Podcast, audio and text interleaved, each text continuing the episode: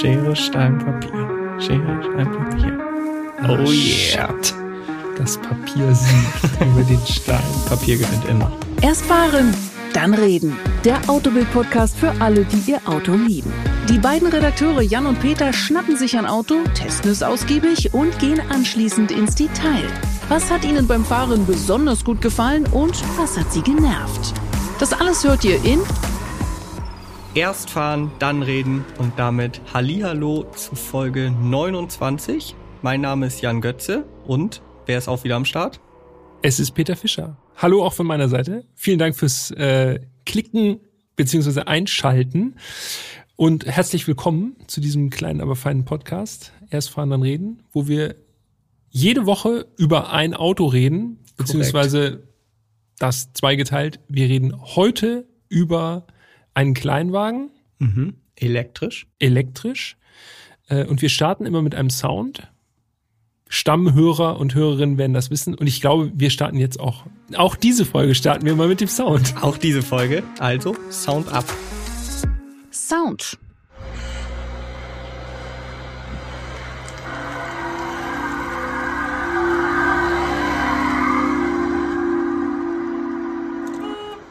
Ja.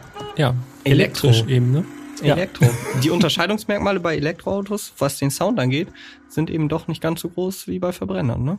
Ja, wobei mir aufgefallen ist, Renaults hört man ganz gut raus. Renault Zoe hat einen ziemlich eigenständigen Sound. Und diese Moja-Taxis, diese Großraumtaxis, die hier in Hamburg fahren, mhm. die horcht man auch. Die hörst du. Auf jeden die Fall. Hörst du die raus. hört man raus.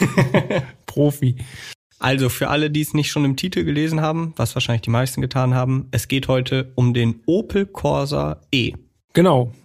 Und da müssen wir jetzt erstmal ein bisschen das Ganze aufdröseln, denn der Opel Corsa ist ja durchaus ein bekanntes Fahrzeug, im Grunde der deutsche Kleinwagen zusammen mit dem VW Polo, würde ich jetzt mal Absolut. einfach so mal behaupten. Ne? Also ein Corsa sollte wahrscheinlich jeder und jede schon mal gesehen haben. Ja, oder gefahren sein oder besessen Vielleicht sogar haben. gefahren, ja. Ähm, Seit 1982 gibt es diesen Kleinwagen. Es fing an mit dem Corsa A, 1982 bis 1993 gebaut, also ziemlich lange gebaut.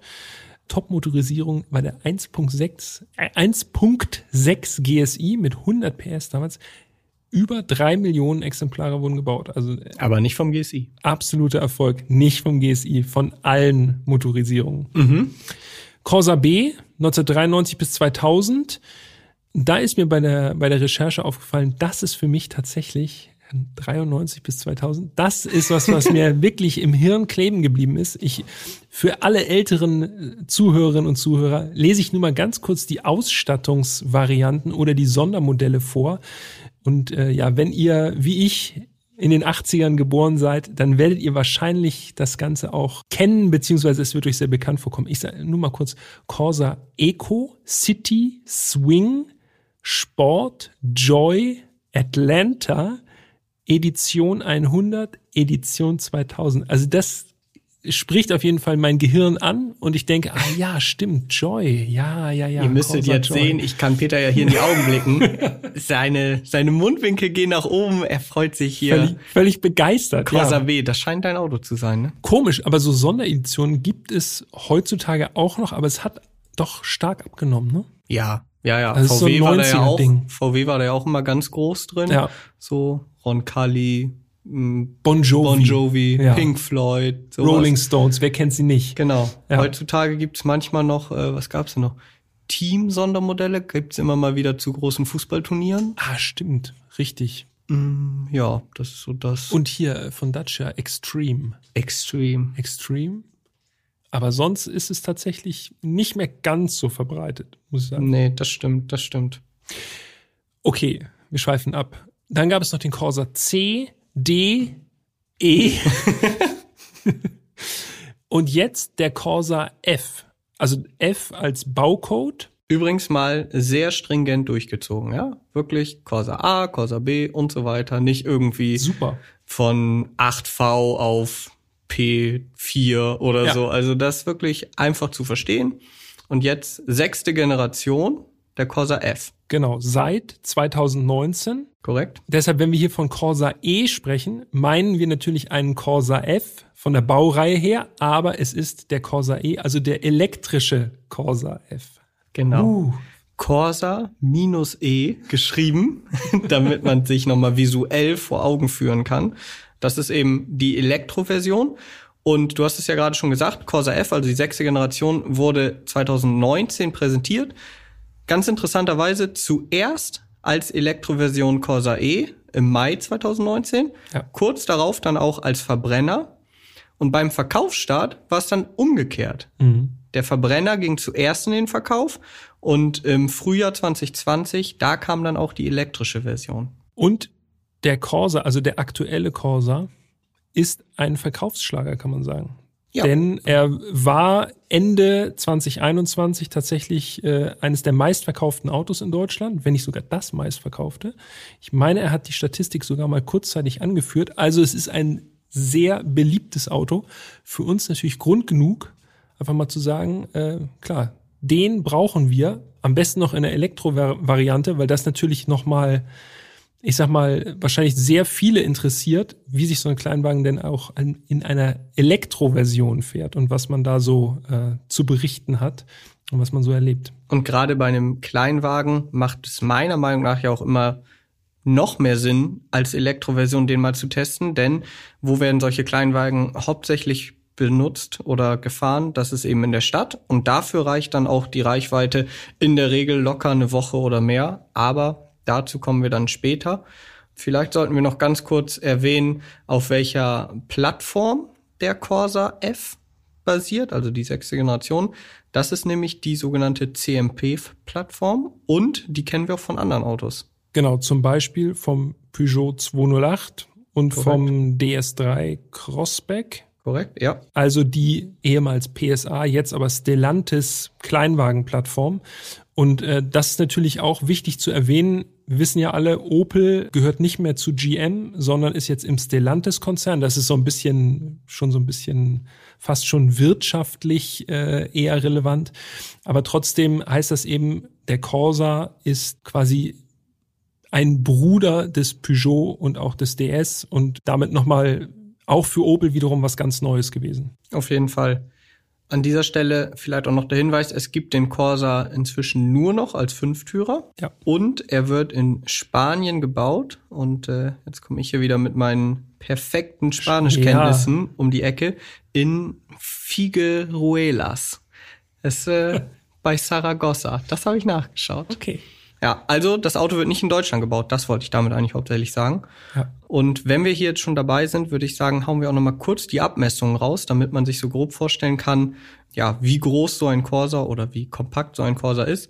Er ist 4,6 Meter sechs lang, 1,77 Meter breit, 1,44 hoch und er hat einen Radstand von 2,54 Meter. Also um das heißt, die 4 er ist Meter. gar nicht mehr so klein.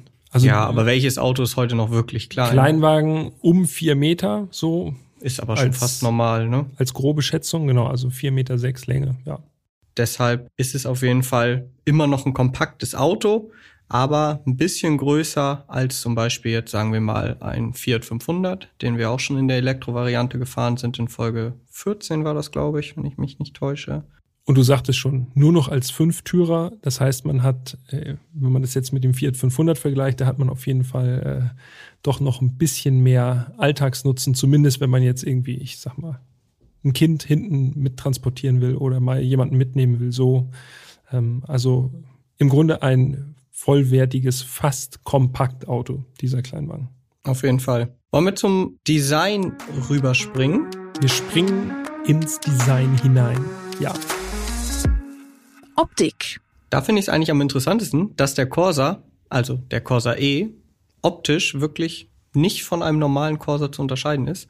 Mit ja. Ausnahme, wenn man jetzt ganz pedantisch ist, der kleinen E-Logos an der B-Säule oder an den B-Säulen hat der Corsa E eben so ganz kleine, dezente E-Logos. Am Heck auch. Aber ansonsten sieht das Auto aus wie ein ganz normaler Corsa. Genau, er hat einen Kühlergrill zwischen den Scheinwerfern. Äh, wie der Verbrenner Corsa auch. Also da ist nichts irgendwie, zum Beispiel beim äh, Hyundai Kona, da ja. ist in der Elektrikversion ja quasi der Kühlergrill geschlossen. Der hat dann, ja, hat dann, ist wie so ein Schild einfach vorne. Ist in Wagenfarbe lackiert halt. Genau. Hat der Corsa E nicht. Wie du schon sagst, also man kann ihn im Grunde kaum von, vom Verbrenner Corsa unterscheiden. Finde ich super, muss ich sagen. Dito, ich auch. Also auf unserem stand übrigens hinten war ein Aufkleber drauf auf der Heckscheibe. Da stand drauf Opel fährt elektrisch. Hm, Daran würde man es dann deutlich erkennen. Ja. Oder eben auch am E-Kennzeichen. Aber abgesehen davon wirklich quasi gleich zum normalen Corsa. Und du hast es ja schon angesprochen, ich finde das auch super. Also ich mag Autos, die eben in der Elektroversion genauso aussehen wie die Verbrenner oder sehr ähnlich und nicht so gewollt, futuristisch, so Raumschiffmäßig, guck mich an. Ich finde Ja. das so, finde ich schon mal gut. Habe ich genauso empfunden. Also man fällt im positiven Sinne, Oh, hier wird noch was gestartet. Ich mache mal kurz leise. man fällt im positiven Sinne einfach nicht auf. Ne? Also es äh, Genau. guckt einen keiner komisch an, wenn man damit vorfährt. Grundsätzlich zum Design des Corsa können wir vielleicht noch sagen, dass der Corsa einer der ersten oder der erste Stellantis Opel war, der sich optisch auch so ein bisschen von dem, was davor war, verabschiedet hat. Er hat jetzt allerdings noch nicht diesen Opel Weiser, diesen äh, Retro-Style Kühlergrill, wo die Scheinwerfer so im Kühlergrill integriert sind, wie das zum Beispiel der Opel Mokka hat. Das hat er noch nicht. Aber ich finde, das Design ist immer noch frisch, sieht immer noch gut aus und äh, wir rechnen einfach mal damit, dass er das zum Facelift, was jetzt, naja, ich sage jetzt mal, vielleicht 2023 anstehen könnte. Denn grundsätzlich finde ich, ist der Opel Corsa vom Design her einfach ein gut gelungener Kleinwagen. Es gibt eigentlich nichts, wo ich jetzt sage, uh, an der Ecke, Nee, da gefällt er mir nicht. geht mir ganz ähnlich. Also ich finde auch, es ist halt ein dezenter, aber gelungener Kleinwagen optisch. Unser Testfahrzeug kam in der Farbe Diamant Schwarz Metallic und hatte 17 Zoll Fünfspeichenfelgen mit so ganz leichten so Aero-Einsätzen. Und so sah der Wagen wirklich richtig gelungen aus. Also stimmig, passte alles so ein bisschen in die Richtung All Black, sah ganz gut aus. Man kann jetzt, falls man möchte, auch natürlich auffälligere Farben wählen. Es gibt äh, die, es war glaube ich sogar die Präsentationsfarbe, oder? Power Orange. Ja, ich war damals auf der IAA, da kann ich mich noch dran erinnern, da war der Opel-Stand äh, tatsächlich mit Corsas quasi gepflastert. Und da meine ich, hatten die echt einmal komplett alles irgendwie. Also in Zweifarblackierung kann man den ja auch bestellen, also mit einem schwarz Genau, man abgesetzten kann das Dach. Dach. schwarz absetzen lassen. Und da gab es irgendwie, ich sag jetzt nur geschätzt, ne? Nein, nie drauf fest, aber da standen bestimmt vier, fünf Corsas, die kunterbunt durcheinander gewürfelt waren von den Farben. okay. Aber ansonsten Aber ich glaube, sie werben auf jeden Fall Orange, mit ne? einem Fahrzeug in der Farbe Power Orange. Power Orange, genau. So, von daher, das ist dann eher für die Leute, die es ein bisschen extrovertierter möchten. Ansonsten äh, gibt es Weiß, Rot, Silber, Blau, Schwarz und äh, noch ein zweites Silber. Also es gibt Quarzsilber und Kristallsilber. Okay. Ja. Also mit Schwarz ist man auf jeden Fall eher so ein bisschen unauffälliger unterwegs, aber ich finde, das stand dem Corsa richtig gut. Einfach ein normales Auto. Jetzt nicht irgendwie irgendwelche wilden Experimente designtechnisch, sondern einfach schönes, normales Auto. Das ist ja eigentlich auch das, was man wahrscheinlich oder was der Großteil der Kunden möchte, äh, wenn, wenn er oder sie sich einen Kleinwagen kaufen. Von Ja. daher eigentlich genau richtig. An dieser Stelle würde ich noch mal kurz einwerfen, es gibt den Corsa E in fünf unterschiedlichen Ausstattungslinien. Also es gibt die Basis, die heißt einfach nur Corsa E. Der kostet ab 30.400 Euro. Dann gibt es den Corsa E Edition. 31.150 Euro. Es gibt die GS-Line, das ist so ein bisschen so in die sportliche Richtung. So. GS. Ja, äh, da genau. schwingt schon ein bisschen GSI mit. Genau, das I haben sie sich noch gespart. Genau. Der kostet 33.745 Euro. Dann gibt es Elegance für 32.895 Euro mindestens. Das ist übrigens auch die Ausstattungslinie, die wir hatten. Und dann gibt es noch den Corsa E Ultimate für 36.145 Euro. Also wir hatten quasi die zweithöchste Ausstattungslinie. Ich denke mal, es wird so, wenn man das so fächern würde, würde GS-Line und Elegance so auf einer Linie sein, nur eben Ja. der eine etwas eleganter, der andere etwas sportlicher Ja. und oben drüber nochmal Ultimate. Und alle Preise, die du gerade genannt hast, dann natürlich ohne die Förderung. Ne? Also das müsste man dann noch quasi, wenn man jetzt mit dem Gedanken spielt, äh, da geht dann, würde dann noch dementsprechend dann was abgehen. Absolut. Also da kommen wir aber später dann nochmal en Detail zu. Ja. Aber natürlich, das sind A, Basispreise und B, eben auch Preise ohne die Umweltförderung beziehungsweise den Umweltbonus. Hast du zur Optik noch was? Nee. Dann würde ich sagen, dann springen wir mal rein. Innenraum. Ich kann das ja mal eben aus meiner Perspektive nochmal erläutern. Ich habe das Auto damals ja hier abgeholt, äh, Mhm. im Verlag in der Tiefgarage, bin eingestiegen und was mir wirklich zuerst aufgefallen ist, ich hatte richtig viel Platz vorne. Also ja, ich bin nicht ganz so groß wie du, aber mit 1,83 in so einem Kleinwagen hätte ich jetzt nicht gedacht, dass ich mich da so so wohlfühle, was den Platz alleine angeht. Also war ich auf den ersten Moment richtig überrascht. Ja, so ging es mir ehrlich gesagt auch, als ich eingestiegen bin. Also es ist nicht mehr so dieses Kleinwagengefühl. Man fühlt sich überhaupt nicht beengt oder so, dass man denkt, oh, hier stoße ich schon an irgendwo. Das ist wirklich für ein Auto, was 4,6 Meter sechs lang ist, sitze ich vorne richtig, richtig gut. Vorne, ja, gehe ich mit. Ja, Hinten, das kann ich schon mal vorwegnehmen. Also hinten kann ich, wenn äh, ein einigermaßen großer Mensch vorne sitzt, äh, kann ich mit meinen 1,95 dann nicht mehr wirklich gut sitzen. Da muss ich mich schon richtig reinquetschen. ja. Aber ja. Also das ich ist habe bei anderen mir, Kleinwagen auch so. ich wollte sagen, also ist jetzt kein dich im Fiat 500 Ausschlusskriterium. hinten sehen, äh, hatten wir ja mal, ne? Kannst du dich noch dran erinnern, ne? Ich kann mich sehr gut daran erinnern, ja. Wie könntest du es vergessen?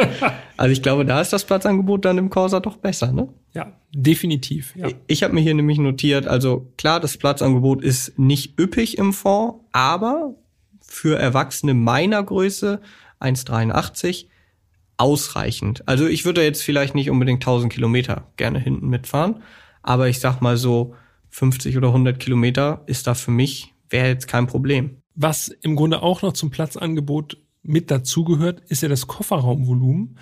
Und da hat der Corsa E tatsächlich eine Besonderheit, denn er hat ein bisschen weniger Kofferraumvolumen als der Verbrenner Corsa.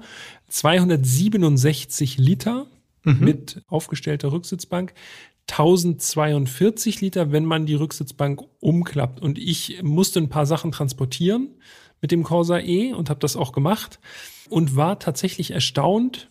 Also, wenn man die Rücksitzbank umklappt, dann kann man da ganz schön viel reinpacken in den kleinen Corsa. Ehrlich gesagt hatte ich damit gerechnet, dass ich zweimal fahren muss. Äh, aber, aber ging auch so. Hast du einen Umzug gefahren oder was mit dem Baumarkt? Nee. Fuhrunternehmen.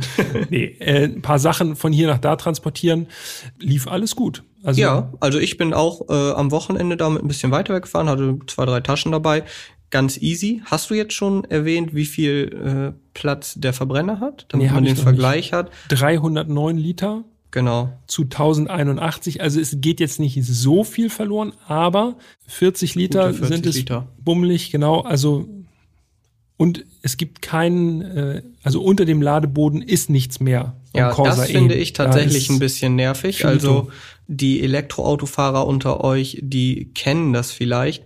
Man hat dann das Ladekabel so im Kofferraum Ja. liegen und in diesem Fall war das noch so ein sehr, ja, was war das? So ein sehr großes Ladekabel einfach. Das hatte Ja, noch da so war ein, irgendwie so ein wie so ein Trafo oder so da dran, ne? Es war auf jeden Fall nicht einfach nur ein Kabel, sondern da war noch im Kabel war noch was drin, so ein Genau, ja. Und dann ist das so immer ein bisschen nervig. Cola-Dose. Es gab zwar eine Tasche dazu, ja, dazu, da pack ich das jetzt immer nicht rein, es sei denn, ich weiß, ich lade jetzt länger nicht, aber wenn ich weiß, ich muss irgendwie morgen wieder laden, dann packe ich das nicht immer ganz fein säuberlich wieder in die Tasche. Dann hast du also Kabel und Tasche im Kofferraum liegen, das zockt dann immer so ein bisschen, ein bisschen Stauraum. Ich finde es nicht so geil. Also wenn es Ja. dafür ein Fach gibt, dann finde ich es immer sehr praktisch. Das stimmt. Da könnte sich Opel jetzt natürlich hervortun und das als erste bei einem Kleinwagen natürlich mal etablieren. Aber äh, ja. Grundsätzlich bleiben wir in der Kleinwagenklasse, aber so ein Fach wäre natürlich trotzdem ganz cool, muss man sagen, ja.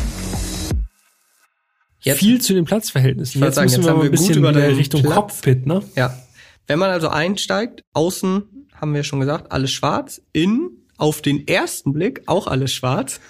äh, also Stoffsitze, aber wenn man dann ganz genau hinschaut, dann stellt man fest, die sind dunkelblau und schwarz. Und hättest du das heute nicht nochmal gesagt, ja. beziehungsweise hätten wir nicht nochmal in die Ausstattungsliste reingeguckt, ey, dann hätte ich gesagt, das war einfach komplett schwarz. Alles. Ja, es ist wirklich sehr, sehr, sehr, sehr dunkles Blau gewesen. Aber ansonsten, was jetzt das Cockpit angeht, also Sitze haben wir schon drüber gesprochen, beziehungsweise über das Platzangebot. Die Sitze fand ich auch auf längerer Strecke super, also passten für mich. Ja, ein bisschen, noch? ja, ein bisschen, ein bisschen klein waren sie mir, waren sie mir auf der längeren Strecke doch. Was mir aber, wo du gerade längere Strecke sagst, was mir aufgefallen ist, bin mir nicht ganz sicher, ob das im Verbrenner Corsa auch so ist. Ich vermute aber nicht. Ähm, das hat auch unser Kona Elektrik Dauertest. Äh, unter dem Fahrersitz ist so mhm. eine Art Kasten. Mhm. Ich nehme an, da wird irgendwie die Batterie drin sein oder irgendwie sonstige elektrische Gerätschaften. Sodass, wenn ich auf längeren Strecken den linken Fuß mal einfach mal woanders hinstellen will, dann stelle ich den ganz gerne mal so an den, an, an den Sitz ran, unten an quasi, ja, an die Sitzkante. Und das geht nicht, weil da diese Kante ist. Das heißt, ich, die Beine haben nur den Tunnel und ich kann den Fuß da nicht irgendwie in so eine entspannte Position bringen. Das ist mir aufgefallen. Ich, ich werde das Oha. weiter beobachten. Aber auf der Langstrecke entspanne ich gern mal den linken Fuß so ein bisschen. Okay. Und das ging dann nicht so gut. Hm. Ja, da kann ich jetzt wenig zu sagen. also ich, Zur Kenntnis genommen. Ich pack meinen Fuß dann immer auf die Fußablage oder stelle ihn halt in den Fußraum. Hat er so ein paar Turnübungen während der Fahrt. Solange du ihn nicht irgendwie auf die oben drauf legst oder so, oben aufs, aufs Armaturenbrett oder aus dem Fenster hältst. Ja. Oh, da, da sind wir wieder bei so einem Thema, ne? Füße ja. aufs Armaturenbrett. Also von Beifahrern oder Beifahrerinnen. Oh, okay, weiter. Ja. Bloß nicht, bloß nicht einsteigern. Bloß nicht einsteigern. Gucken wir uns also nochmal ähm, das Cockpit an. Also wir nehmen jetzt Platz auf dem Fahrersitz und dann haben wir vor uns ein Digital-Cockpit, mhm. 7 Zoll. Mhm. Ja, es hat so ein bisschen dickere Ränder rechts und links, aber da kann man drüber hinwegsehen. Es hat relativ wenig Einstellmöglichkeiten, was allerdings auch positiv gesehen werden kann, denn es sind alle wichtigen Informationen einfach immer im Blickfeld. Also wir haben Geschwindigkeit ganz zentral in der Mitte, wir haben Verkehrszeichenerkennung oben rechts, die hat auch bei mir sehr zuverlässig funktioniert. Ja, also gibt ja auch, auch einzelne Autos, wo dann gerne mal in einer 50er Zone Spielstraße angezeigt wird oder ja, so. Oder 80. Oder 80, sowas, ja. ja. Also das war zuverlässig. Dann haben wir natürlich äh, die Restreichweite und die auch nicht in einfacher Ausführung. Ne? Nee, da gibt es verschiedenste Variationen. Und das finde ich ehrlich gesagt ganz gut. Äh, man hat einmal den, die Restreichweite als Kilometerangabe, also wie viel Aktionsradius habe ich noch. Dann hat man auch äh, noch mal eine optische oder so eine grafische Darstellung, äh, so wie eine Tankanzeige quasi, wo dann Balken weggehen. Und man hat auch noch den Batterieladestand in Prozent. Ja. Also drei Varianten. Finde ich das super. Das ist gut. Ja, auf jeden Fall. Finde ich auch. Und dann ist mir aufgefallen, also ich äh, navigiere immer sehr viel mit CarPlay da kann man sich dann logischerweise äh, im Digitalcockpit nichts anzeigen lassen. Ja. Aber wenn man das eingebaute Navi benutzt, dann kann man sich eben auch die Routenführung direkt im Cockpit anzeigen lassen. Das ist wieder ganz cool. Ja. Und ähm, zwar mit einer ziemlich großen Darstellung, ne? Genau. Da ist dann also, wirklich der, fast der gesamte Monitor steht dann nur für die Navigation zur Verfügung und ich glaube, die Geschwindigkeit wird nach oben eingeblendet in so einem Kreis. Aber das ist ja im Grunde dann auch erstmal alles, was man braucht. Genau. Ja. Also Digitalcockpit, da hat man alles im Blick. Ich muss ja noch mal jetzt sagen, jetzt würde ich gerne noch mal dezidiert auf das Lenkrad eingehen, mhm. denn wir haben nicht nur ein Lederlenkrad, das ist unten so leicht abgeflacht, sondern wir haben richtige echte Knöpfe. Wer unsere Folgen zum ID4 beispielsweise gehört hat, der weiß, mhm. da könnten sich andere Hersteller wie VW beispielsweise mal eine Scheibe von abschneiden. Das sind wirklich Knöpfe, die sind einfach zu bedienen, die liegen gut im Griffradius, sage ich jetzt mal. Da ja. drückt man wirklich auch nur einen Knopf und nicht fünf oder so. Ja. Perfekt. Und wenn man sich da erstmal reingefuchst hat, wo welche Funktion hinter ist, es ist ja manchmal so mit hoch, runter, mhm. rechts, links, dann verstellt man aus Versehen Radiosender oder irgendwie sowas, ja. weil das eben von Auto zu Auto verschieden ist. Aber wenn man da erstmal drin ist, dann, ja, von der intuitiven Bedienung her ist das äh, hervorragend. Welches ist dein Lieblingsknopf gewesen? In diesem Fall tatsächlich äh, Lenkradheizung. Ja. Ein einzelner Knopf auf dem Lenkrad, linke Seite, kostet 90 Euro extra. Und für alle, die in etwas kühleren Gegenden wohnen oder wo es zumindest auch mal kühler wird, sei empfohlen, diese 90 Euro auf jeden Fall zu investieren. Plus natürlich bei einem Elektroauto finde ich Lenkradheizung, Sitzheizung absolutes Must-have, wenn es denn vorhanden, also wenn man es bestellen kann. Denn äh, man kommt in eine blöde Situation, hat eine kaputte Ladesäule irgendwie vor der Nase mhm. und muss dann doch noch mal auf Restreichweite fahren äh, und es ist draußen kalt. Dann kannst du halt nicht hier die Klimaanlage beziehungsweise äh, die Wärme anschalten und dann kann man wirklich mit Lenkradheizung und Sitzheizung sich schon ganz gut über Wasser halten. Auf jeden Fall, das stimmt. Man muss sowieso sagen, ich finde, für so einen Kleinwagen hatte der Corsa E eine gute, gute Ausstattung. Also viele Features, die man sonst vielleicht jetzt nicht unbedingt in der Kleinwagenklasse äh, erwartet. Mhm. Also wir haben es ja schon gesagt, Lenkradheizung, Sitzheizung, ähm, 180 Grad Kamera hatte der Wagen, mhm. äh, CarPlay, allerdings mhm. nur mit Kabel, aber immerhin. Das kann ich auch nochmal bestätigen. Also hier wirklich nochmal ganz offiziell hat wirklich super funktioniert bei mir. Mhm, bei mir auch. Keine Aussetzer, gar nichts. Alles Keine ging. Abbrüche. Alles tipptopp. Das stimmt, ja. Und was auch tipptopp war, klassische Drehregler für die Klimabedienung. Ja, genau. Also auch da wieder ein Griff, mit dem man im Grunde genau das machen kann, was man auch erwartet, was passieren soll. Also Temperatur rauf, runter, an, aus, mehr Ventilation, weniger. Das ging alles nach einer kurzen Zeit ohne hinzugucken im Grunde. Auf jeden Fall. Die Sitzheizung hat auch eigene Tasten über den Klima, äh, über der Klimabedienung. Also es ist wirklich, es wirft keine Rätsel auf, so, ne? Also. So will man es haben. Und natürlich auch Lautstärkeregler unter ja. dem, unter dem Zentralmonitor. Und jetzt kann ich auch noch mal sagen, ganz wichtig, ich habe ja, wann habe ich denn, wann habe ich darüber gem beim Seat Leon gemosert, beim Leon, ne? 27, genau, dass ich das Folge 27. dieses An-Aus-Logo, also dieser Kreis mit dem Strich drin, dass sich der mitdreht und also wirklich nicht ausgerichtet Katastrophe, ist. katastrophales Design. Aber Opel hat natürlich die Rettung und zwar ist beim Opel Corsa und beim Opel Corsa E der Lautstärkeregler im Grunde nur ein Ring und dieses An-Aus-Logo, dieses, dieser Strich im Kreis, bleibt der aufrecht. bleibt stehen und es bleibt auch in Fahrtrichtung. So macht man mich glücklich. Das ist wirklich äh, kleine Sachen, die wichtig sind für es mich. Es ist gar nicht so schwer, dich glücklich zu machen. Ne? Nee, also, solche Kleinigkeiten. Wenn das Logo sich nicht bewegt, bin ich schon glücklich. ich muss jetzt allerdings sagen, eine Sache, die war für mich ungewohnt, wir haben da vorher schon kurz drüber gesprochen, der mhm. Blinkerhebel. Als ich das erste Mal blinken wollte, habe ich einfach ins Leere gegriffen. So. Und in meiner Wahrnehmung, ich habe es natürlich jetzt nicht mit Maßband nachgemessen, ist der Blinkerhebel weiter entfernt vom Lenkrad als bei anderen Autos, so dass ich meine Hand immer so strecken musste, wenn ich die Hand noch am Lenkrad hatte. Peter sagt, ihm ging's nicht so, ne? Ja, ich habe ja äh, nicht nur lange Beine, sondern auch lange Finger. Also ist mir ehrlich gesagt jetzt nicht aufgefallen. Ja, das war eins, weder positiv noch negativ. Eines der ersten Sachen. Ging einfach. Ich wollte blinken und so schön. Oh, wo ist denn der Blinker? Wir haben ja schon gesagt, dass der Opel Corsa und der Opel Corsa E im Speziellen auch nochmal auf der gleichen Plattform steht wie der Peugeot 208. Mhm. Auch wenn man das bei Opel natürlich nicht so gerne hört. Das ist natürlich ein eigenständiges Auto.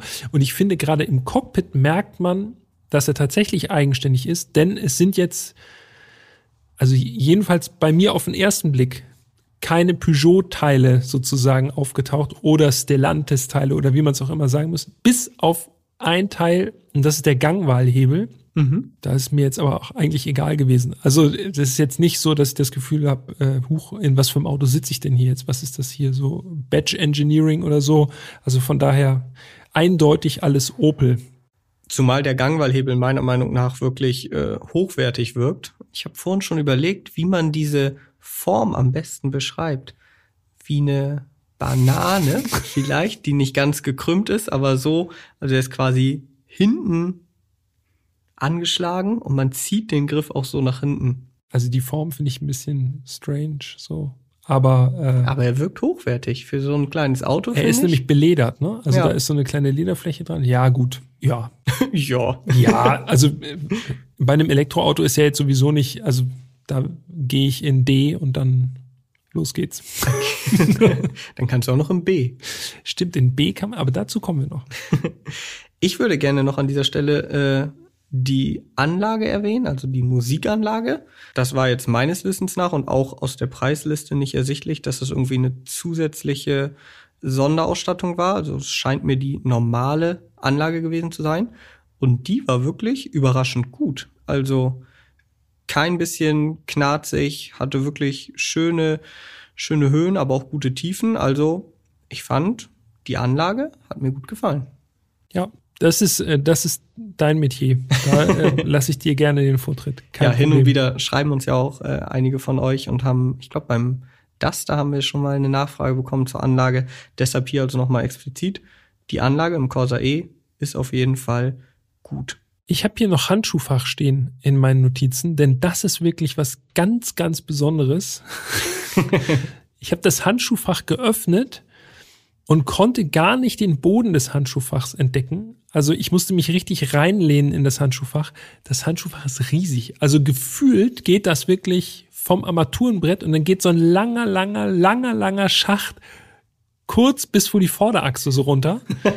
es ist wirklich riesengroß. Ja, ich habe auch äh, aufgeschrieben, ziemlich groß. Ja, Also du hast jetzt nichts da drin verloren. hm, weiß ich nicht. Ja, ich vermisse nichts zumindest. Ich,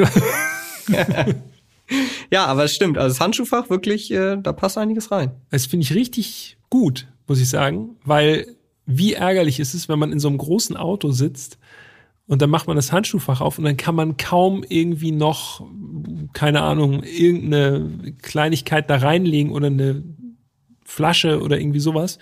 Ja, Dieses Problem wird man beim Corsa nicht haben. Das stimmt. Der Ablagenbeauftragte bist du ja auch, von daher. Korrekt, das ja, das ist richtig. Und in dieser Funktion muss ich noch erwähnen, wir hatten so eine Mittelarmlehne, die ließ sich nach vorne ziehen, also die Auf konnte man Fall, die variabel quasi nach vorne und nach hinten packen. Da war auch eine ganz kleine Ablage drunter. Das war jetzt allerdings äh, so ein bisschen der Kontrapart zum Handschuhfach. Also diese Ablage war wirklich, wirklich, wirklich klein, aber gut.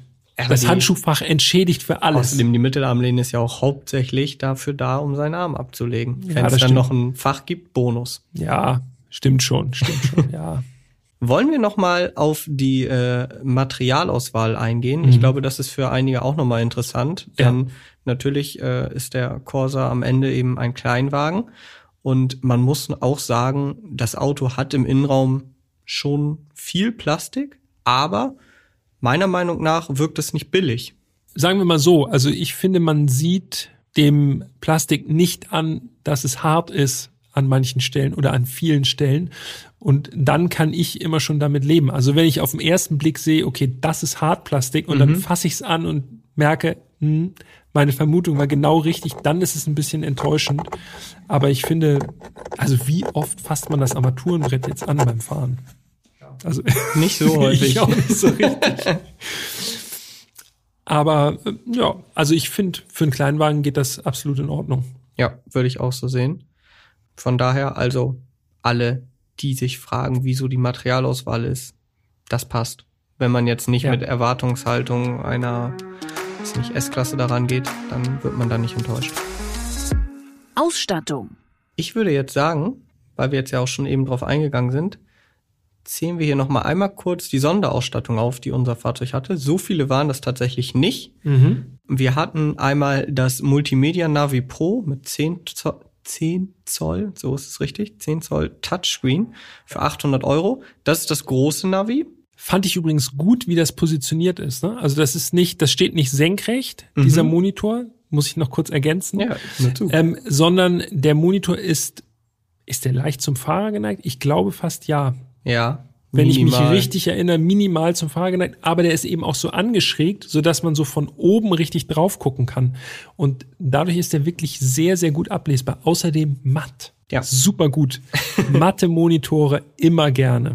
Das stimmt.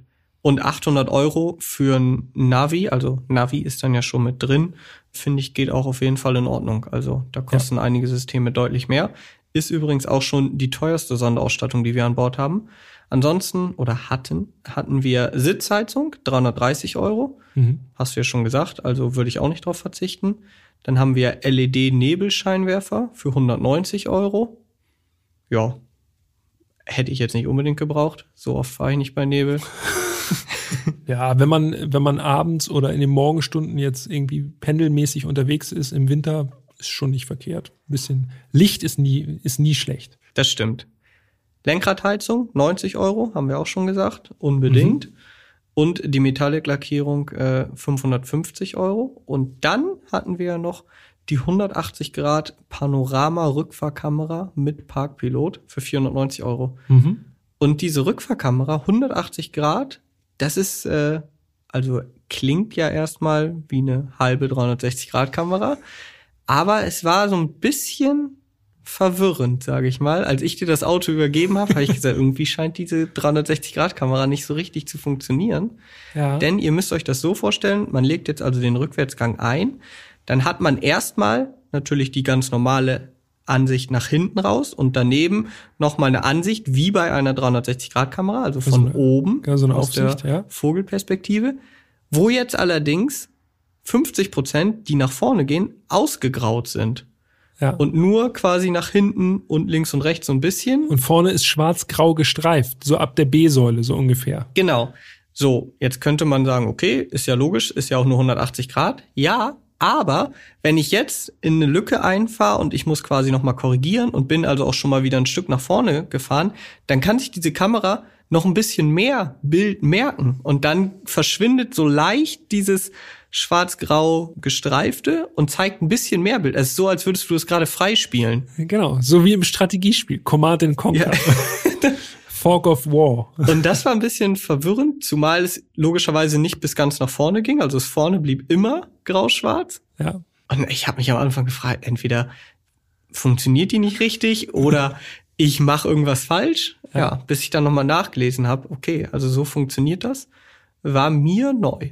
Ja, also ich, als du das erwähnt hattest, habe ich schon gedacht, ah, das sind, das ist diese 180 Grad Kamera, daran wird es wahrscheinlich liegen.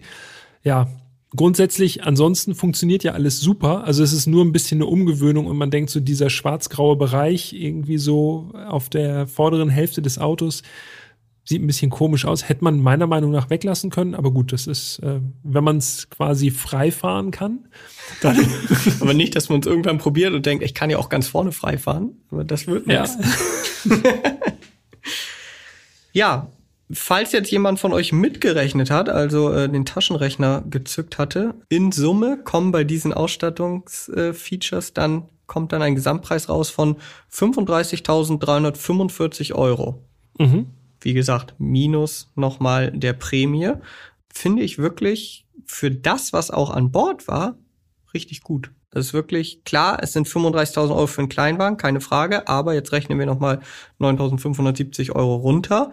Dann sind wir schon mal nur noch, nur noch bei knapp 26.000 Euro. Und dafür kriegt man dann eben schon einen vollwertigen Kleinwagen mit Platz für vier Leute, ein bisschen Gepäck und in diesem Fall wirklich einer umfassenden Ausstattung. Also da war eigentlich nichts, wo ich sagen würde, das hat mir aber gefehlt, oder? Geht mir genauso.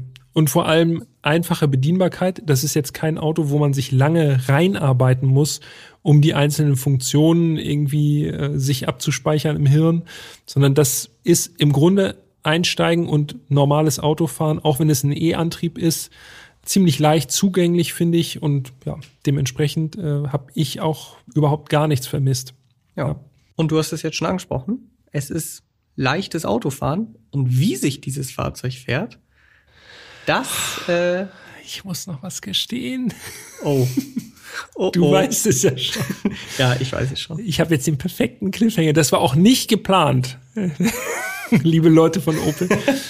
Ich, äh, mir ist da was passiert mit dem Corsa E, aber äh, es ist was kaputt gegangen. Aber was es ist, das kann ich natürlich jetzt noch nicht verraten. Wir sind ja erst in Teil 1 und wir müssen ja auch noch was für Teil 2 aufsparen. Oh, ja. Der perfekte Cliffhanger. Also perfekt. was ich kaputt gefahren habe, das erfahrt ihr in Teil 2. Ich schäme mich in Grund und Boden.